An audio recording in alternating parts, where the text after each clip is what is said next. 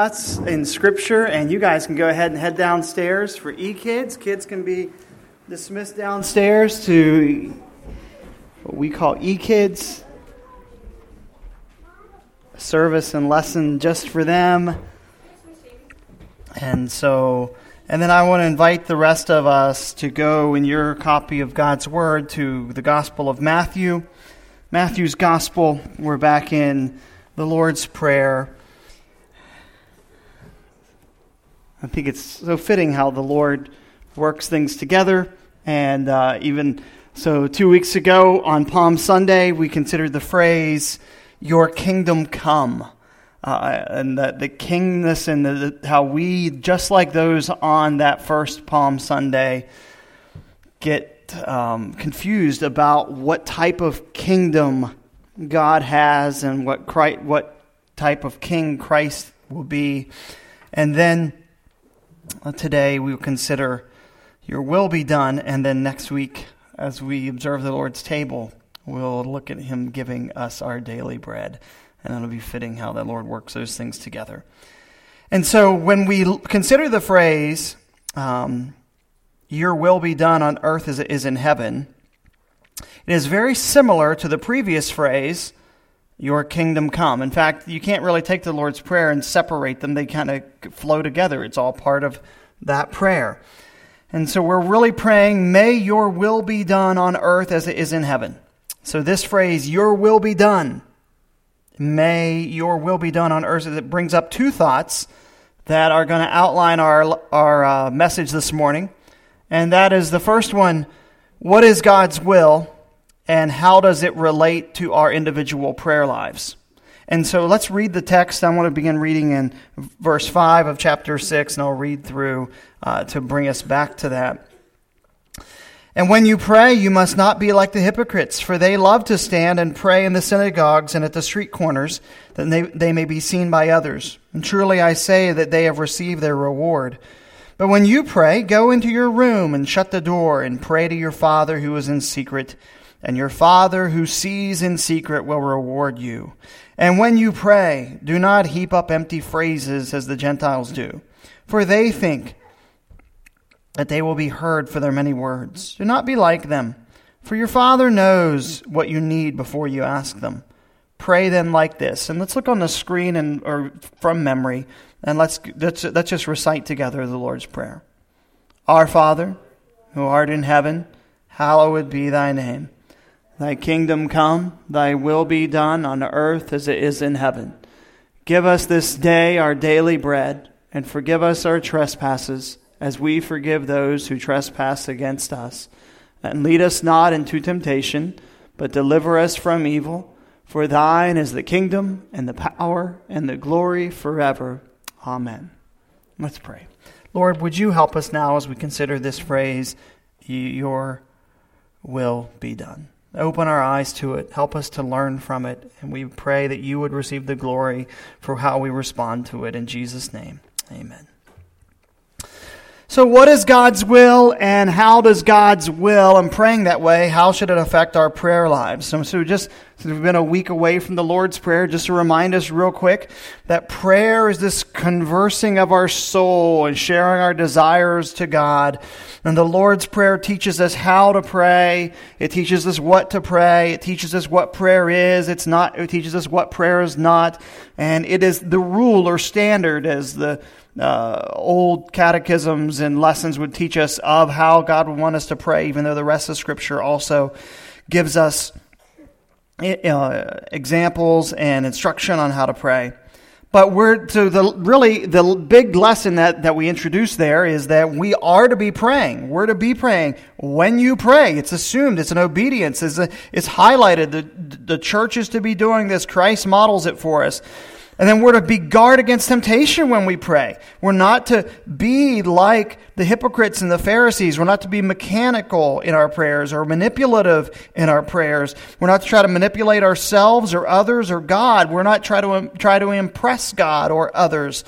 Um, and we're to, prayer isn't therapy. It's not self-expression. It's not some way we persuade God. Prayer is this conversing of our soul with God. And so, so because we get so confused, we need to be taught how to pray. And this is where the Lord's Prayer comes in. Because it shows how we pray, really shows what we really believe. Um, it shows where our heart is. Or as J.C. Ryle said plainly, tell me what a man's prayers are, and I will soon tell you the state of his soul. And so we need to be taught how to pray. Because prayer discloses our worldview. It shows what our theology is, where our kingdom loyalties are, and how we pray. So it really shows how, what our worldview is. You can listen to someone pray, and you can tell what their worldview is. Um, and we, we, we talked about this uh, when we look at some of the um, popular prayers, whether that be Jabez or the Serenity Prayer or whatnot. Often they can become very self focused. And uh, as James Boice put it, Unfortunately, we often pray first for things that we might that might take us from God, for friends that might compete for his friendship, and for an ordering of events that might accomplish our plans, not his. Instead, we learn to begin our prayers with thoughts of God, honor, and the advancement of his purposes in history. And so, as we say, his kingdom come. And when we considered that two weeks ago, we saw four lessons from this that there is a kingdom, a dominion, uh, that we, and we uh, means there's a rule. Uh, secondly, that Jesus inaugurated the kingdom, but it's not yet been consummated.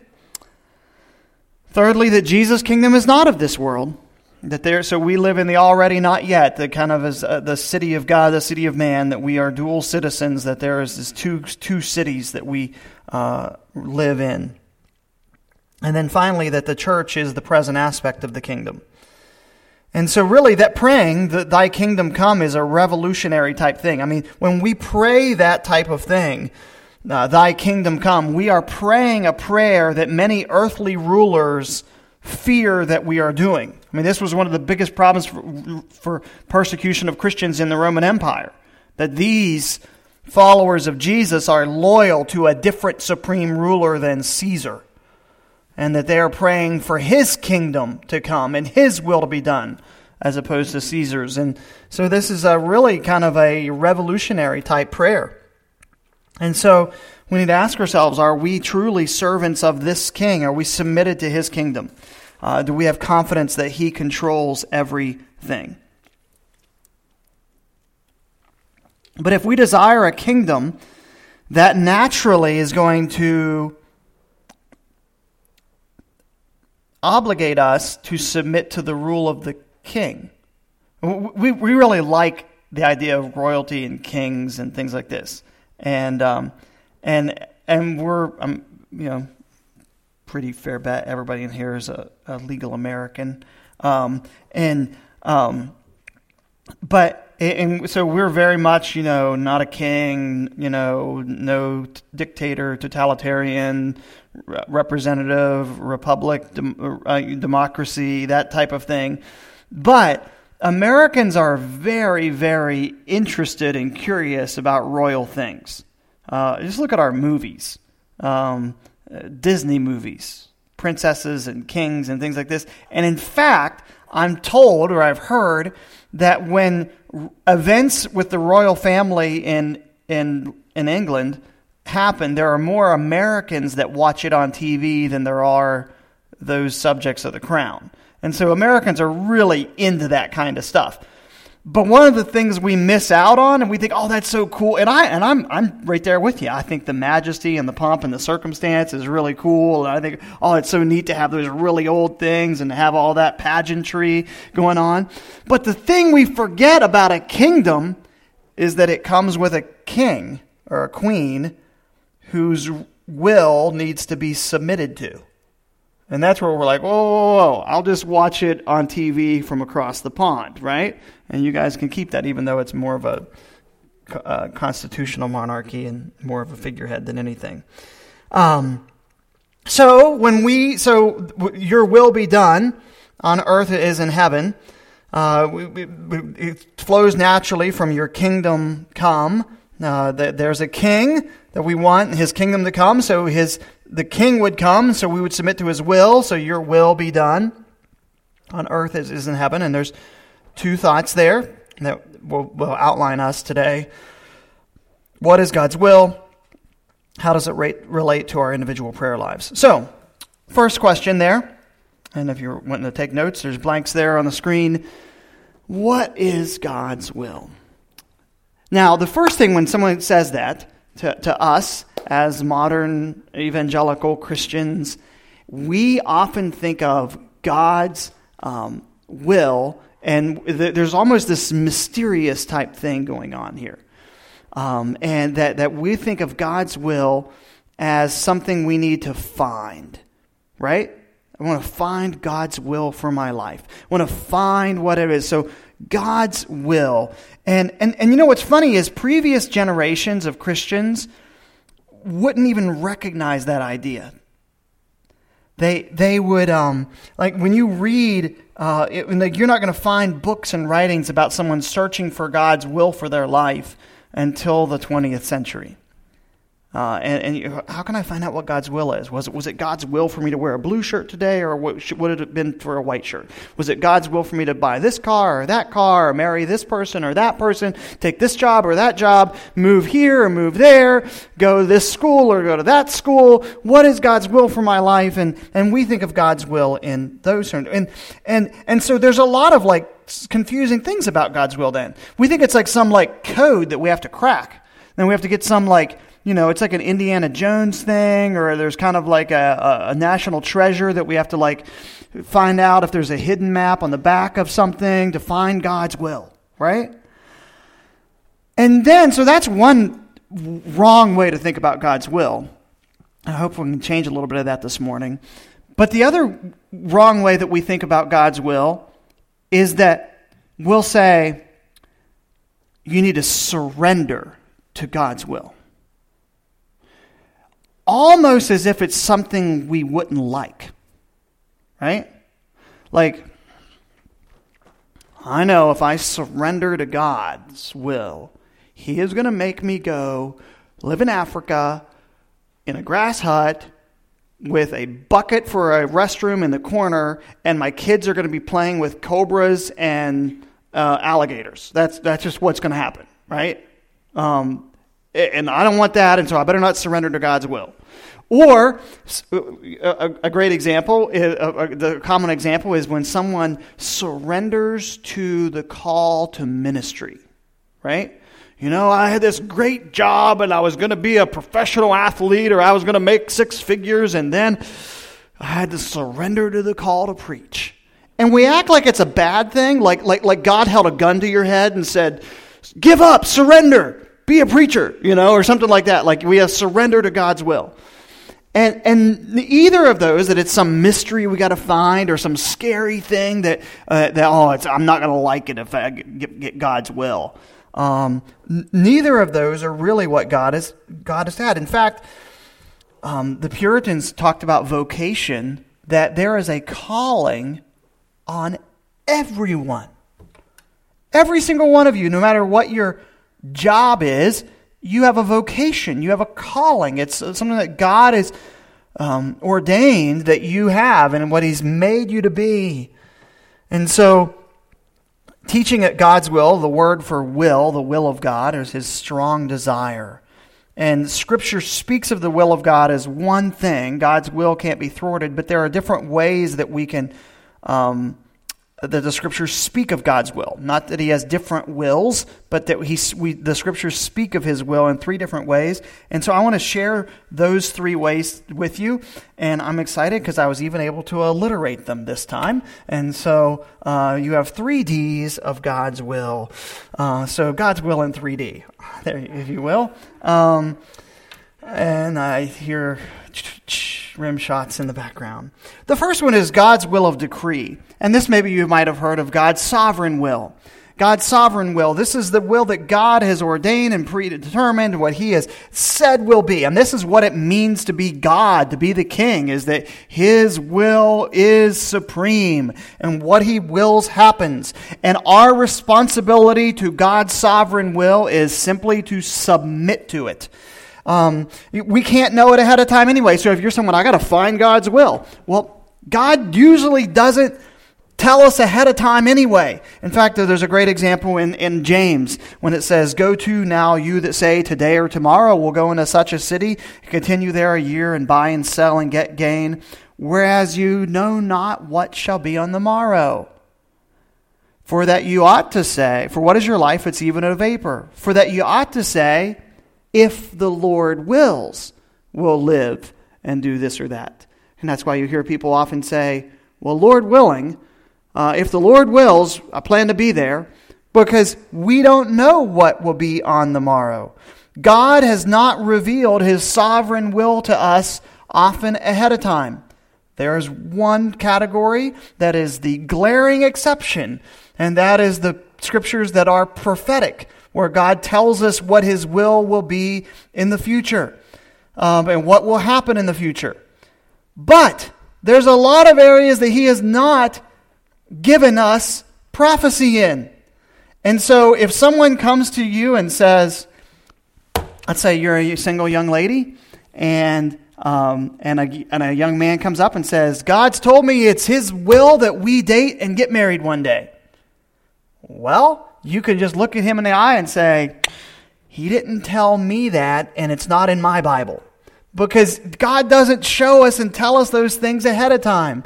Or when someone says, I know it's God's will for me to go here, go there, be this, be that. You don't know that. You could say, it seems like God's leading that way, that's where my desires are, but God doesn't reveal that to us ahead of time. God doesn't usually reveal his sovereign will ahead of time. Uh, when he does, it's called prophecy. So we know God's sovereign will when it happens. It's, it includes things he's done in the past and what he's told us he will do.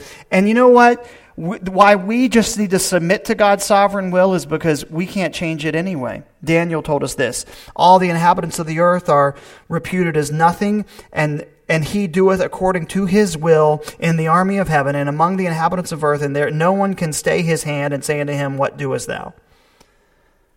No one can change God's sovereign will. No one can alter it. Acts 4. For of a truth against the holy child Jesus, whom thou hast anointed, both Herod and Pontius Pilate, and with the Gentiles and the people of Israel, were gathered together, for to do whatsoever thy hand and thy counsel determined before to be done. God's counsel determined before it. So no one can thwart God's will. And so God's will is seen and pictured for us in this first aspect of his will of um, decree, his sovereign will what he decrees, what God ordains is always right. And the second D of this is God's will of disposition. That God has a disposition. And the, the, the example that I want to pull out here is in 2 Peter chapter 3 and verse 9. And uh, it's always wonderful when you bring this passage up because it gets everybody mad on every side. This is the passage where it says that God is not willing that any should perish, but that all should come to repentance. And so the Calvinists and Arminians both have their different ways of looking at this, this passage and both get mad at the others on the other side of it. But God says, God is not willing that any would perish. Now, what does that mean? I'll tell you what it doesn't mean. This is not a proof text for universalism, which is kind of where an open theist or someone would eventually go, is that God just wants everybody to be saved. Well, is everyone going to be saved? Well, why is there even hell? Why is there even. No, no, that's not what it's saying. It's saying that God's part of God's will, one way that the scriptures represent for us God's will is that God has a will of disposition. That he has a, um, a, a he is inwardly disposed that he is not delighted by any perishing. That God's disposition is towards this. And so th- th- there's, there's some people that have, um, uh, this is the idea of like a judge, who judge sits on the bo- in, at the box and he comes in and there's someone who's committed a crime and you really feel for the person that's committed this crime. And so you, you kind of wish they didn't have to have this sentence. But your will is also against that crime that needs to be punished. And so God is not willing that any would perish, but that all would come to repentance. His disposition towards it is that. And so sometimes uh, when we see things like you know the, the horrors of the Holocaust or murder or injustices, um, and there are people that would do one of two extremes. There are people that would blame God that God, you know, God willed this to happen. Well, did God will it to happen? Yes. So they what do they do? So they've made up an idea of God's permissive will, like you know, oh, he kind of took a break. You know, it's kind of like he, he, he really didn't have any control over it in order for people to be free. And sometimes we even do this with the gospel, right? We'll say, you know, like God kind of had this plan for this perfect earth. And then, man, Adam and Eve messed that up. So then God came up with another plan to redeem everybody, right? And to bring, bring Jesus. But, but here's the thing the Bible tells us explicitly in the New Testament that Jesus on the cross was not plan B because God permitted something and it happened and then he turned. He says, no, before the foundation of the earth, Christ was crucified, that God had this plan and his eternal purposes. And so permission, permissive. I like the idea of that God, God, ordained certain things to happen. He permitted to hap- them to happen. Not that he's the author of it, but that he knew what was going to happen. And how, like Joseph, would be a great example of this when he would say, you, you know, to his brothers, you meant this for evil, but God meant this for good. Um, and, and, and, there are certain things about uh, God's will that, that will always be a mystery to us of why were certain things permitted or why were they uh, ordained to be that way. Um, and but but this is part of God. But we know that God has a disposition of will. And then the third D of God's will to kind of give us a biblical kind of overview of what the will of God is is His will of directive, His directive will. And this is kind of what we call his prescriptive will or his revealed will, or his, uh, other times people use the word his moral will.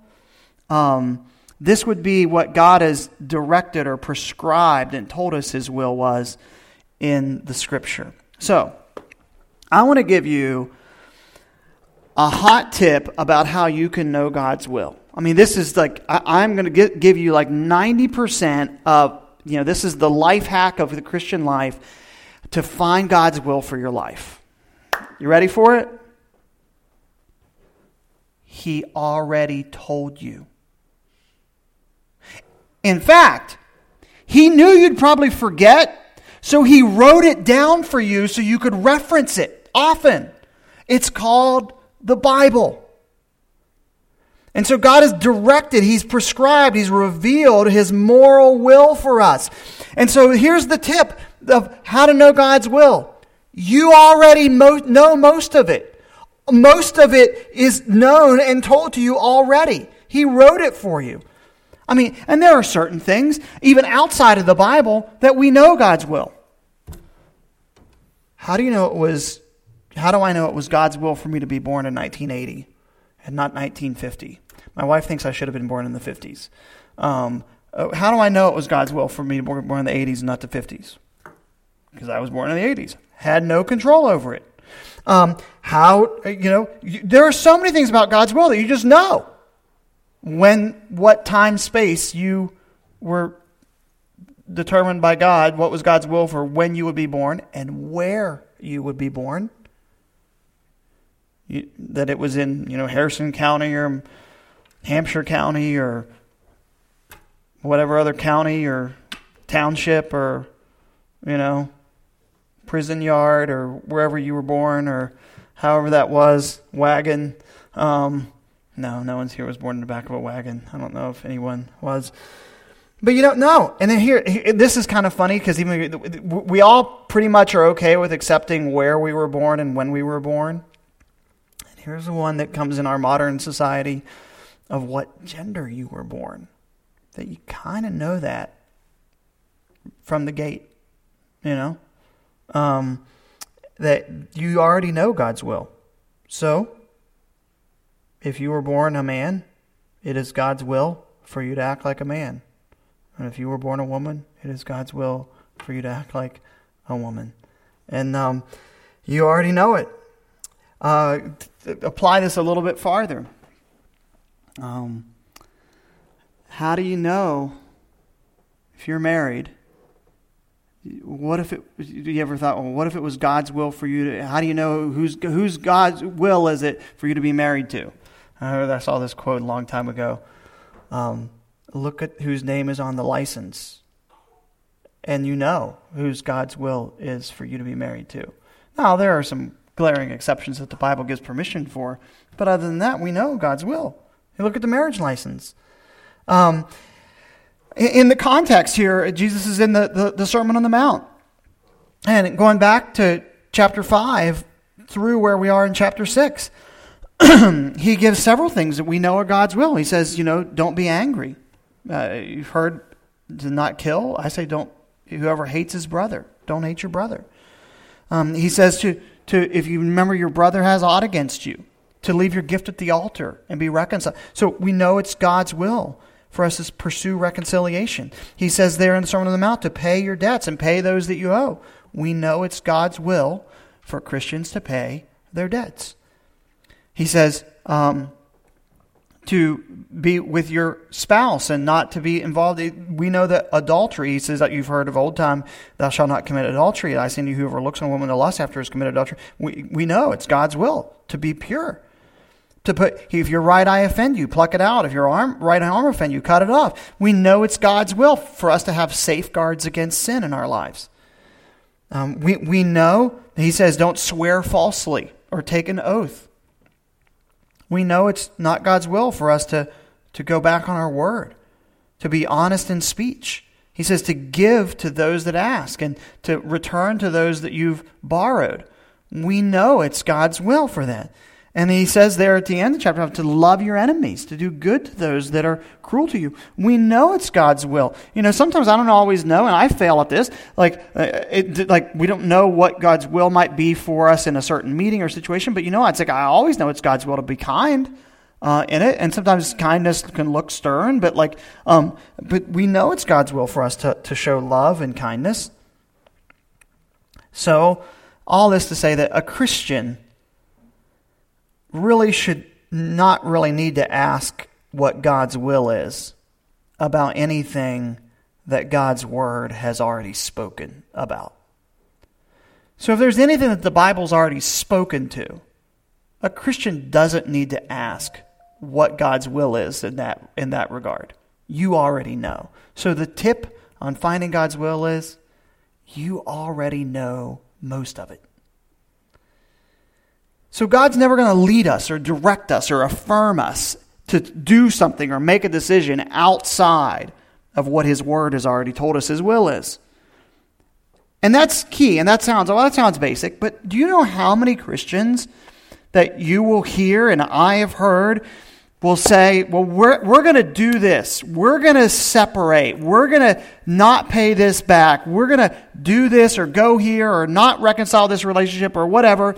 And, or, or, or we're going to, you know, whatever it might be. I'm going to cheat on this and not do this or take this job that is ethically wrong or do something that was wrong this way. And they'll say something like, well, you see, I prayed about it and I have peace. And you know, it doesn't matter how you feel or what you prayed, God doesn't change his mind. And for the Christian, anything that God's already spoken to you in the Word, you know is God's will. So, you want to find God's will? The good news is you already know most of it. The bad news is you need to read it and obey it. And um, well, it's not bad news. It's just the, the responsibility on you. All right. So we need to we need to submit to God's sovereign will and then obey God's moral will. So he's a will of de- decree, his sovereignty, a will of disposition of his, his, his, his disposition towards that, and then what he's directed or prescribed or told us in his will and we can know it through His Word. Um, a couple texts that remind us of this. In Romans 2, he says, Behold, thou art called a Jew, and resist the law, and makest thy boast, and knowest His will, and approvest the things that are more excellent. So His will is re- revealed in His law. Colossians chapter 1, For this cause also, since the day we heard it, do not cease to pray for you and to desire that ye may be filled with the knowledge of his will in all wisdom and understanding, that ye might walk worthy of the Lord unto all pleasing, being fruitful in every good work, increasing in the knowledge of God. And we do this by obeying God's word. 1 Thessalonians 4 For this is the will of God, even your sanctification, that you should abstain from fornication. This is God's will, black and white. Matthew 12 He stretched forth his hand toward his disciples and said, Behold, my mother and my brethren, for whosoever shall do the will of my Father, which is in heaven, the same is my brother and sister and mother. And so, this is what is God's will is those three D's of God's will. Second application of what we're talking about your will be done on earth as it is in heaven. How does God's will relate to my prayer life and your prayer life? God uses means to accomplish his will. So he wants to water the earth, he uses the means of rain and dew. He wants to um, change the seasons. He uses the means of all the stuff with the systems and pressure and all the science that I can under explain, and some of you could do better than me. When it comes to often things in His will, one of the means God uses is prayer. Prayer is a means. It's a means of grace. It's also a means. The the uh, effectual, fervent prayer of a righteous man avails much, accomplishes much. It's a means that God uses. But when we think of prayer being a means that God uses, we often think of it as a tool that we use to help other people. So and so's in the hospital. Let's pray that God heals them. So and so's needs, uh, you know, help financially. Let's pray that God meets that need. so and so is trying to find a house. Let's pray that God supplies that for him. So let's, and we think of prayer as a way we help, and it is that the way we can pray and intercede for one another. But we also need to remember that one of the means, that means of prayer, that God mainly uses prayer to change us. So, in order to pray, Your will be done on earth as it is in heaven. In order to pray that, we have to have had a heart that's willing to submit to God's will to pray that. It's hard to pray, Your will be done on earth as in heaven when my heart doesn't want to submit to God's will on earth as it is in heaven.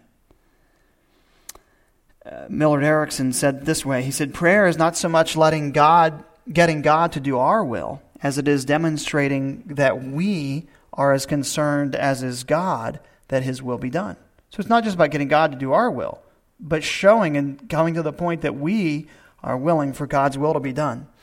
So to pray, your will be done can kind of be, this is our first point here, a dangerous prayer in the blanks.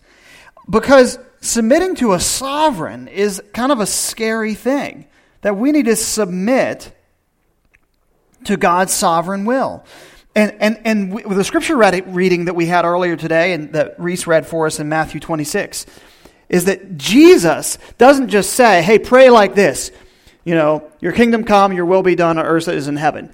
He actually did this. So we follow the example of Jesus. So in the garden, he prays and he mentions twice, Nevertheless, you know, if it be possible, Lord, take this cup from me. Nevertheless, not my will, but thine be done. That, and when Jesus was praying that, he knew there was danger coming. It is a dangerous prayer for us to think sometimes that God's will be done. Whoa, what if it's his will? You know, that can be a scary thing. Jesus knew the danger when he prayed this. He desired, um, his desire, his heart was to always glorify the Father, and so he prayed this way. And so, for us to pray, Your will be done, is for us to forfeit lordship in our lives. I mean, we're praying that history would come to its true end. That we're praying, praying that, among other things, that, that, you know, that, that marriages would be the way God wants them to be, and government would, and, and, and society would be the way God would want it to be, and my life would be ordered by the sovereign one, that I am submitting my lordship to him. Your will be done. Praying this way reorients the way we think so that we're not thinking about personal autonomy We're not thinking about our control over our own lives or our own circumstances. We're thinking about His. Remember, we even started off the prayer. We have this, this such a strong individualism, this misperception about the will of God. Uh, me find God's will for me. And the Lord's Prayer from the beginning to here, our Father. It's not just about you, it's about our Father. God's will be done. And we can be so over individualized in this that we are not realizing that in order to pray this way, we need to forfeit lordship. That we give up all personal claims of sovereignty over our lives. Your will be done, not mine. J.I. Packer said it very well. He said, Here more clearly than anywhere, the purpose of prayer becomes plain. Not to make God do my will, which is practicing magic, but to bring my will into line with His, which is what it means to practice true religion. So, Packer says, in other words, when we pray, Your will be done on earth as is in heaven.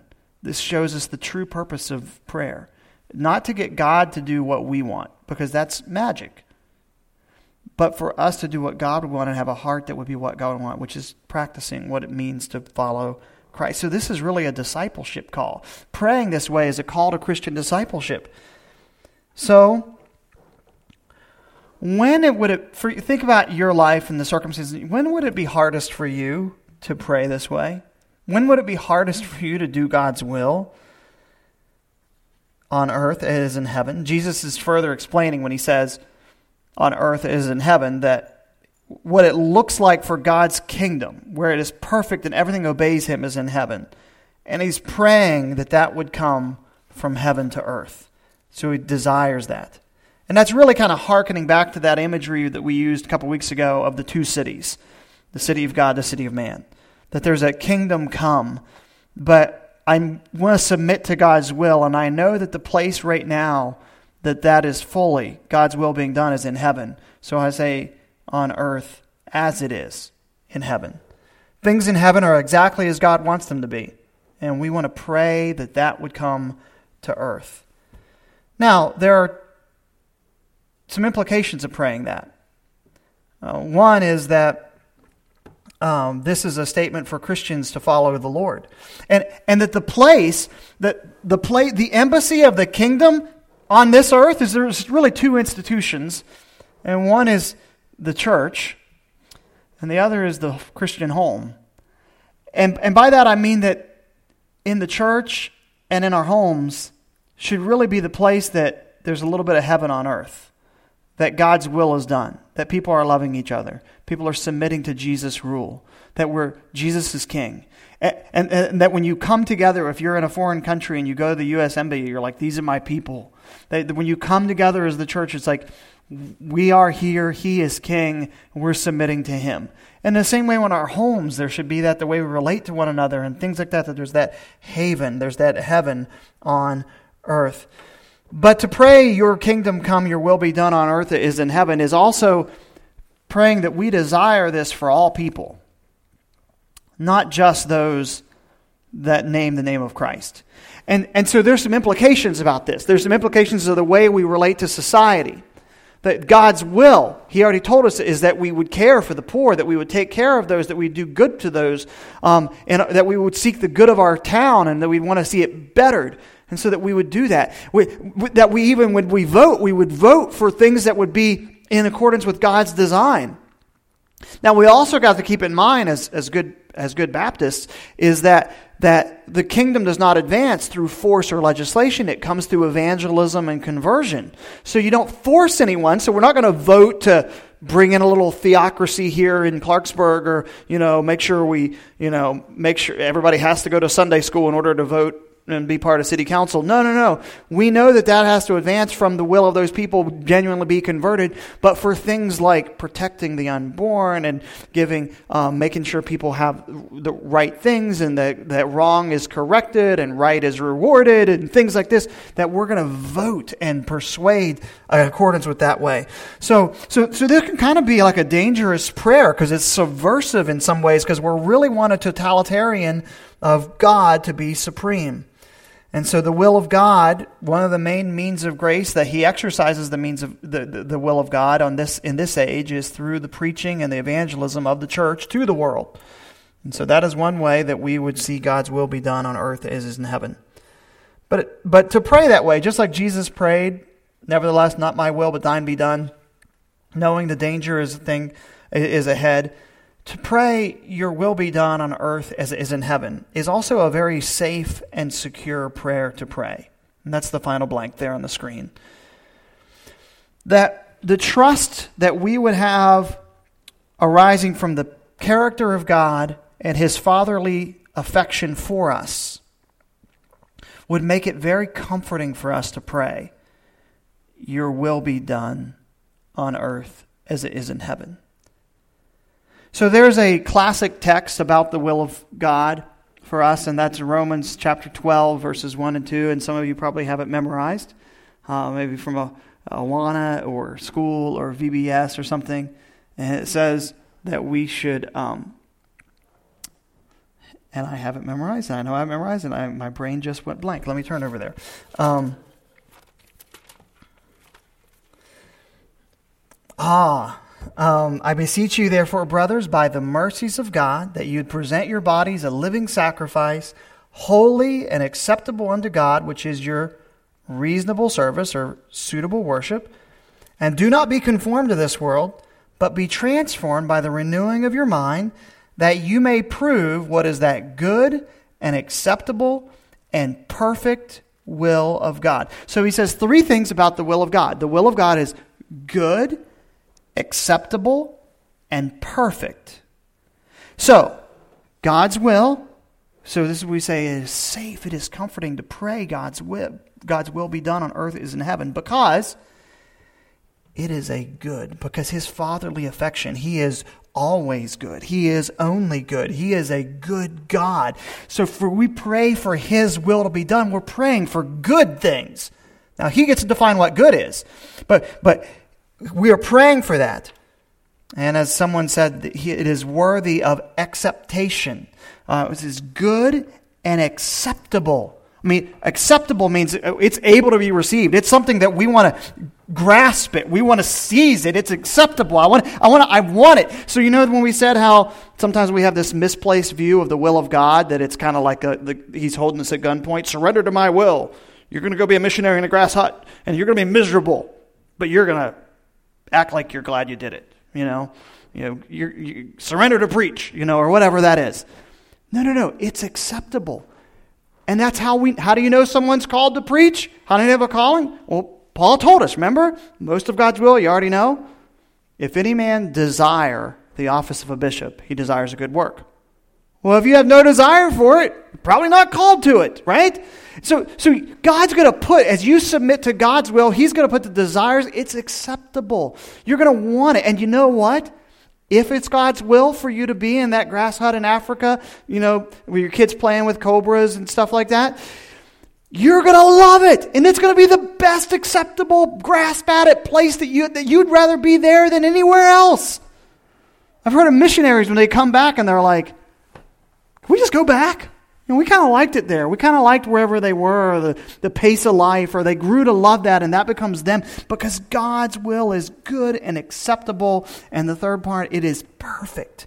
God is a perfect God who has a perfect will. And so to pray, your will be done on earth as in heaven, is safe and comforting, and it is secure, and because it is a good and acceptable and perfect will of God.